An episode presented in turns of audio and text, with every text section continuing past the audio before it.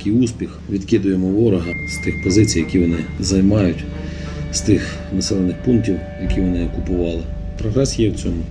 Кінець березня, передмістя Харкова. Українські військові звільняють перші населені пункти, що були окуповані росіянами на початку повномасштабного вторгнення. Саме звідси ворожа армія обстрілювала Харків. Це селище Мала Рогань, лічені кілометри на південний схід від окружної Харкова. Три дні тому українські військові вибили звідси російських окупантів.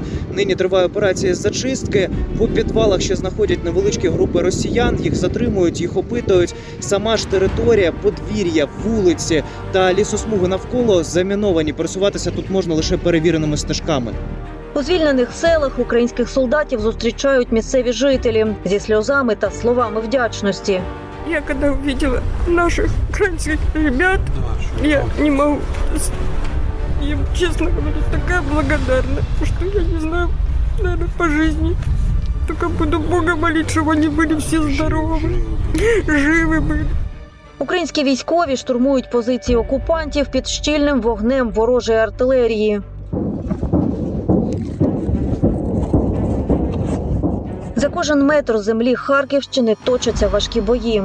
Ну, вот РПГ-7 и сила духа побеждает непобедимая Під натиском наших воїнів росіяни поступово відступають, втрачаючи техніку та кидаючи своїх убитих і поранених. Влупили пару, блин, зеток, кацапов вонючих. Это в процессе зачистки было роганів. На бугру наші стояла, вона тут ховалася за хатами. Кожен двір ставили. Танк БТР. У визволених селах десятки зруйнованих і пограбованих росіянами будинків. Немає газу, світла, води. Приходили, брали молоко, брали яйця. Ну, те, що казали, те й давала, бо тому що приходило 10 чоловік з автоматами, а що мені робити? Мы 60 дней все сидели в погребе, голодные и холодные. Вообще вообще не выходили. Нас бомбили просто с самых первых дней. Місцеві розповідають, як виживали в окупації та як поводили себе загарбники. начали ходить по домам. Кто были люди, они с- смотрели, все там э, проверяли, ну как бы при тебе не трогали ничего, но в кого были дома пустые, кто уже уехал, кто успел там эвакуироваться куда-то, оттуда тащили все. Я побежала во двор искать Мишу. Я вез, везде искала, кричала, Миша, Миша. Миша лежит около сарая, приваленный. Я кинулась к нему. Ну, смерть, наверное, скорее всего, была мгновенная. На деяких подвір'ях військові та правоохоронці ексгумують тіла загиблих від обстрілів або вбитих окупантами. Селянам доводилося ховати своїх рідних на власних городах. Они напоролись на колонну российских танков. Танк подъехал на 15 метров к машине и стрельнул. Они были вдвоем, друг каким-то чудом спасся. А моего сына разорвало на куски.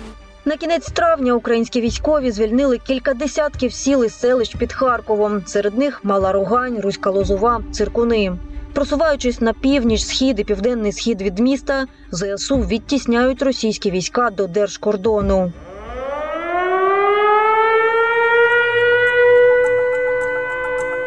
Мене звуть Вікторія Черникова Берездецька. Ви слухаєте подкаст Пошрамований про воєнний Харків, який тримався, вірив і дочекався визволення окупованих сіл, з яких росіяни обстрілювали місто, і про людей, які зробили це можливим.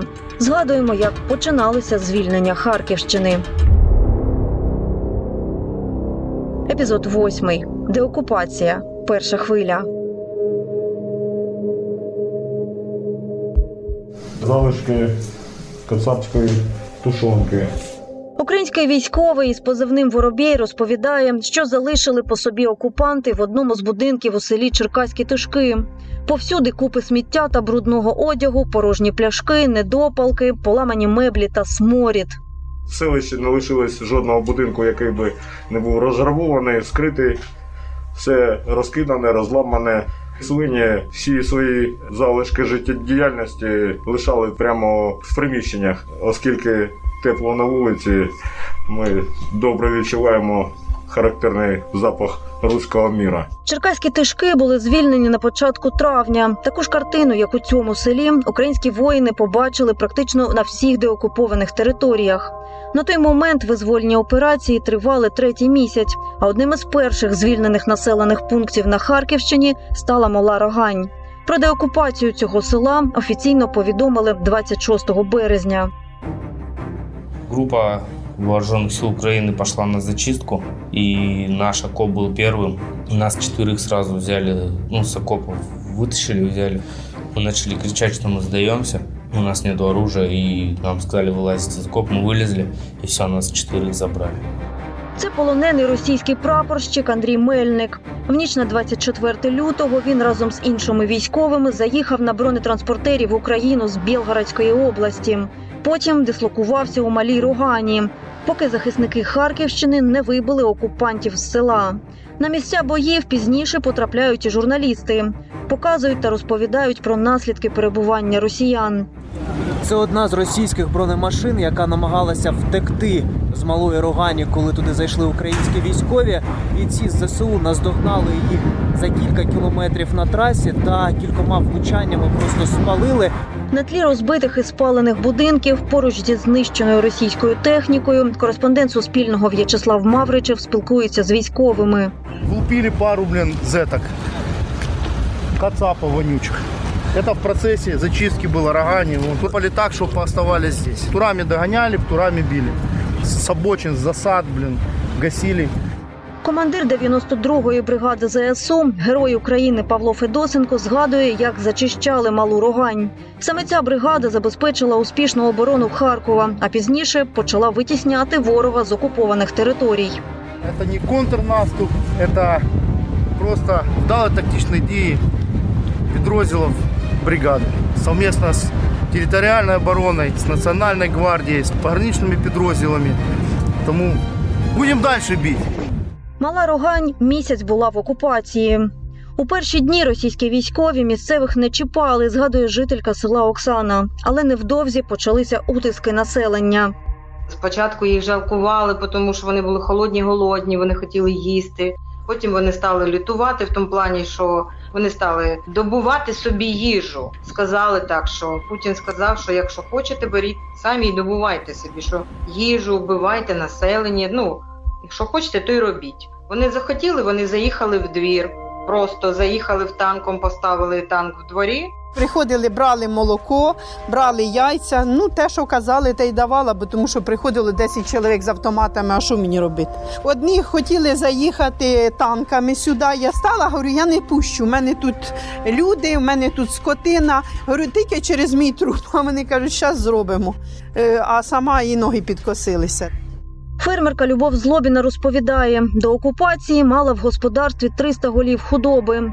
Попри обстріли та облогу російської армії, працівники ферми щодня доглядали тварин, носили з річки воду під бомбами, вручну доїли корів. У пожежі, спричиненій обстрілами, згоріла понад третина худоби. Крик такий був скотини, що невиносим. Кинулися і під огнем, під бомбьошками. В той час ми не слухали вже, то ми ховаємося.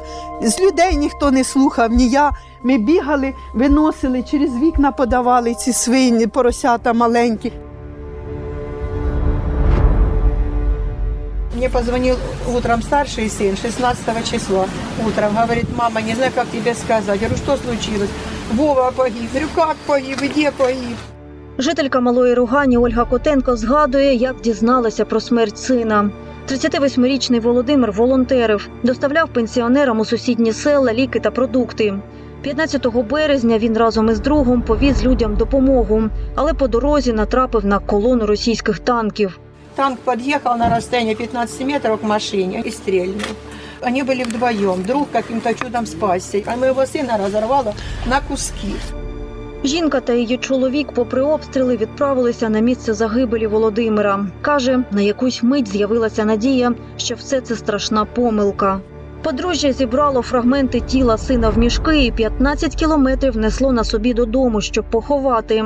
Закопали останки просто у дворі. Після деокупації малої Рогані правоохоронці ексгумували тіло та зафіксували злочин росіян. Загалом у селі виявили близько 10 поховань загиблих від обстрілів людей. Знаходили і тіла вбитих окупантів. Офіцер угруповання військ Харків Антон Іванніков займається описом і вилученням тіл окупантів. Розповідає, мертвих росіян знаходили у лісосмугах біля малої Рогані, на городах, у вигрібних ямах і братських могилах. У цих двох трупів були зв'язані руки. На даний момент можу сказати одне: що скоріш за все це зробили самі російські військові, бо це були або дезертири, або якась міра покарання у вигляді такого позбавлення життя. Майже одночасно з малою Руганню українські військові звільнили сусідню Вільхівку.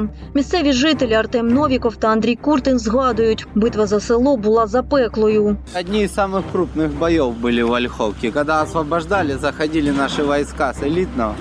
Просто накрыли их артиллерией. Ну, а бой был. Убитые что, валялись по всей Ольховке. Бросили. Бросили. Им свои солдаты не нужны. Вільхівку звільняли бійці спецпідрозділу Кракен. Для декого з них згадує командир підрозділу Костянтин Немічев. Це було перше безпосереднє бойове зіткнення з ворогом.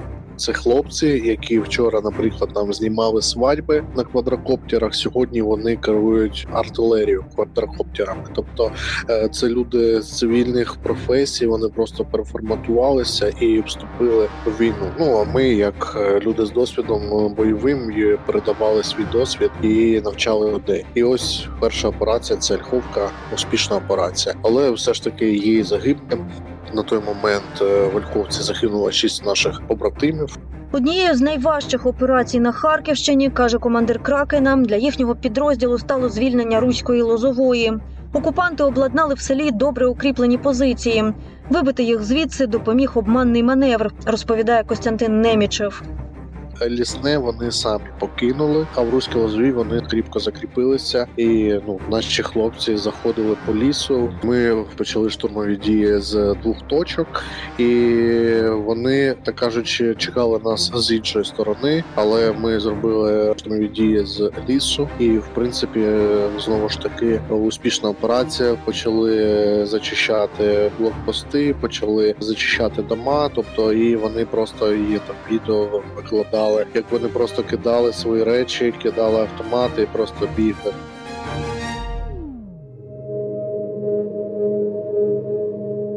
Я когда увидела наших украинских ребят, я не могу, им, честно говоря, такая благодарна, что я не знаю, наверное, по жизни. Только буду Бога молить, чтобы они были все здоровы, живы были и освободили этих нечисти. И по-другому их не назовешь. Это действительно фашисты. Жителька руської лозової Валентина згадує, як раділа визволенню села. Українські військові взяли його під контроль 29 квітня. Майже одразу звідти почали евакуйовувати людей, які понад два місяці жили без світла, тепла під постійними обстрілами. Виїхати на підконтрольну Україні територію було неможливо, каже Валентина. Такого ада. И никогда не думала, хоть и 63 года, мне вроде бы и немного лет, так, но никогда не думала, что такой страх испытаю. Не только за себя, за всех окружающих. Это люди тряслись, просто тряслись и переживали, как это, можно сказать, не спать, не есть нормально. В Харьков ни в коем случае. Нам сказали, вам только билет в один конец. Только Россия и никакая Украина вам и не светит и не поможет. Майже весь час доводилося ховатися. Бомби та снаряди постійно прилітали в будинки та двори, розповідають жительки Руської Лозової Людмила Ульянінкова і Світлана Даршт. Мы 60 дней все сидели в погребе, голодные и холодные. Вообще вообще не выходили. Нас бомбили. Окна повылетали и камни летят в окно. Меня ранило, я вся в крови стою, я не знаю, что мне делать. Потом соседка прибежала, давай мне палец перематывай. У ноги дырка, давай как-нибудь заматывай. За что это все? Кто их просил сюда? Их никто не просил, они сидели в Белгороде, хай бы еще сто лет сидели. Житель села Руська Лозова Євген Коваль розповідає, як окупанти півтора дня тримали його в підвалі і погрожували вбити його і всю сім'ю. Когда луганские, донецкие пришли, меня забрали, связанными руками посадили меня с гранатой. У Євгена окупанти під загрозою смерті вимагали ключі від службових автомобілів. Він працював в одній з місцевих фірм і відповідав за її автопарк. Им нужна была техника, на которой передвигаться. И ключи от нее. Ключи оказались у генерального директора, то есть как он увез их, а они прессовали, чтобы я отдал ключи. Сказали, если сейчас не пойдешь, не позаводишь машины, чтобы они передвигались, мы твою семью расстреляем. То есть и родных, и близких, типа кого найдем. Після визволення Руської Лозової військові та волонтери вивезли з села понад півтори тисячі цивільних. Залишатися там було небезпечно. Після втрати захоплених територій окупанти посилюють обстріли.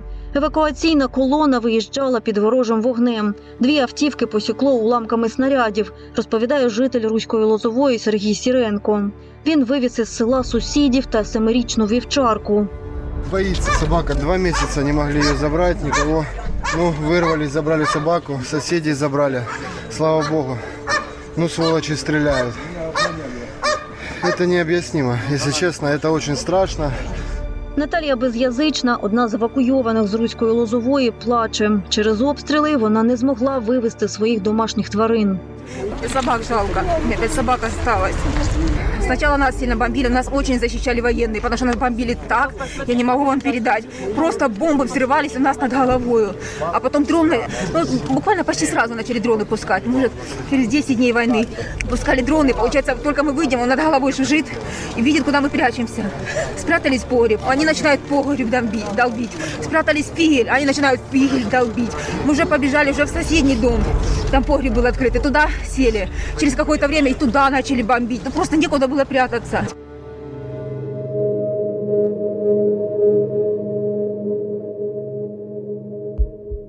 Поварі шкільні вже вийшли на роботу і дзвонять мені. Оксана сильна, ми пиріжки замішуємо. Що нам робити? Кажу, чекайте, дівчата додому. Так що пиріжки нас 24 числа не, не дочекалися. Директорка Циркунівського ліцею Оксана Дудченко згадує перший день повномасштабного вторгнення, коли в село зайшли російські війська. Окупанти розмістили у школі свій штаб. За понад два місяці викрали всю цінну техніку та розтрощили все, що змогли. Книжки зі шкільної бібліотеки використовували для розпалення багаття, каже бібліотекарка ліцею Олена Хміль. У мене слів немає, поки ще тільки сльози. Е, У нас була дуже гарна бібліотека, вона дуже добре була комплектована. Процентів 90 немає. Вони палили, було холодно, і вони е, палили там е, багаття і грілися.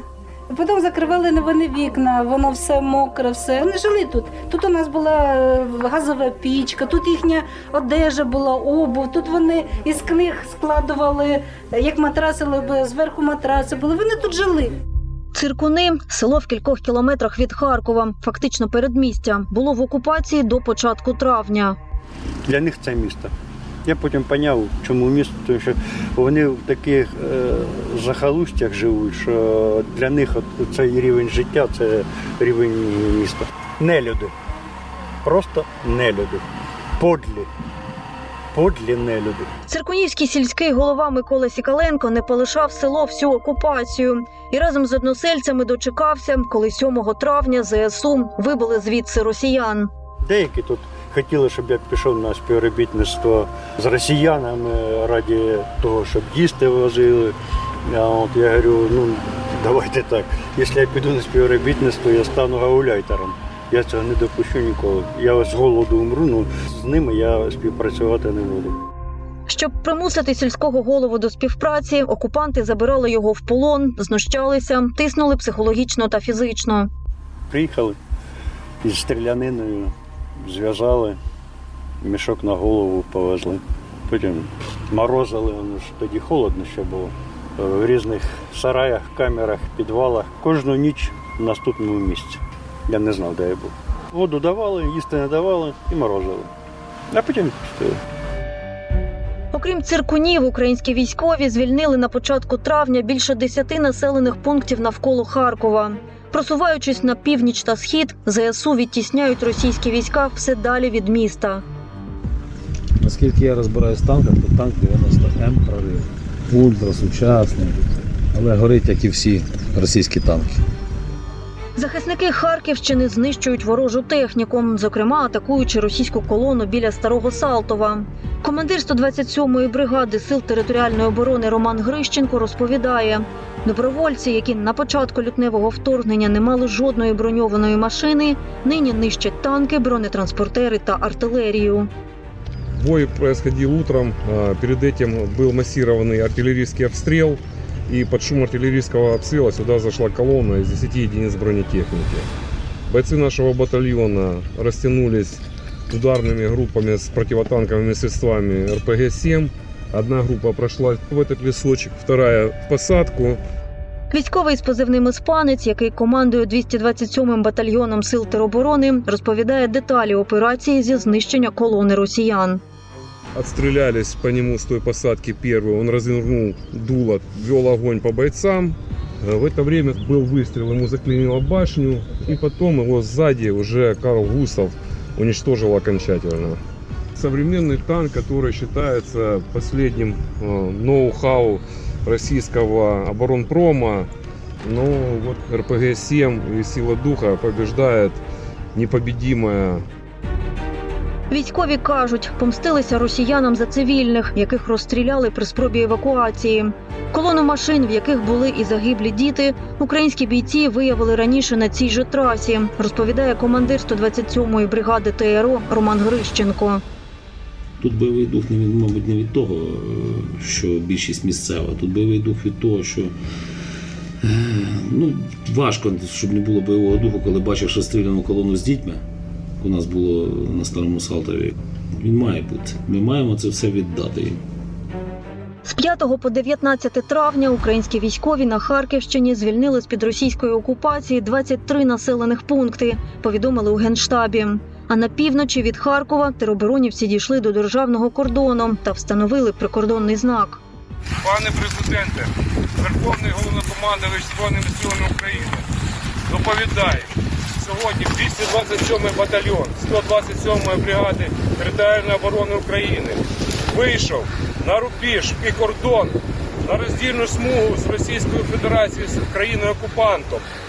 Ми дійшли, пане президент, ми тут.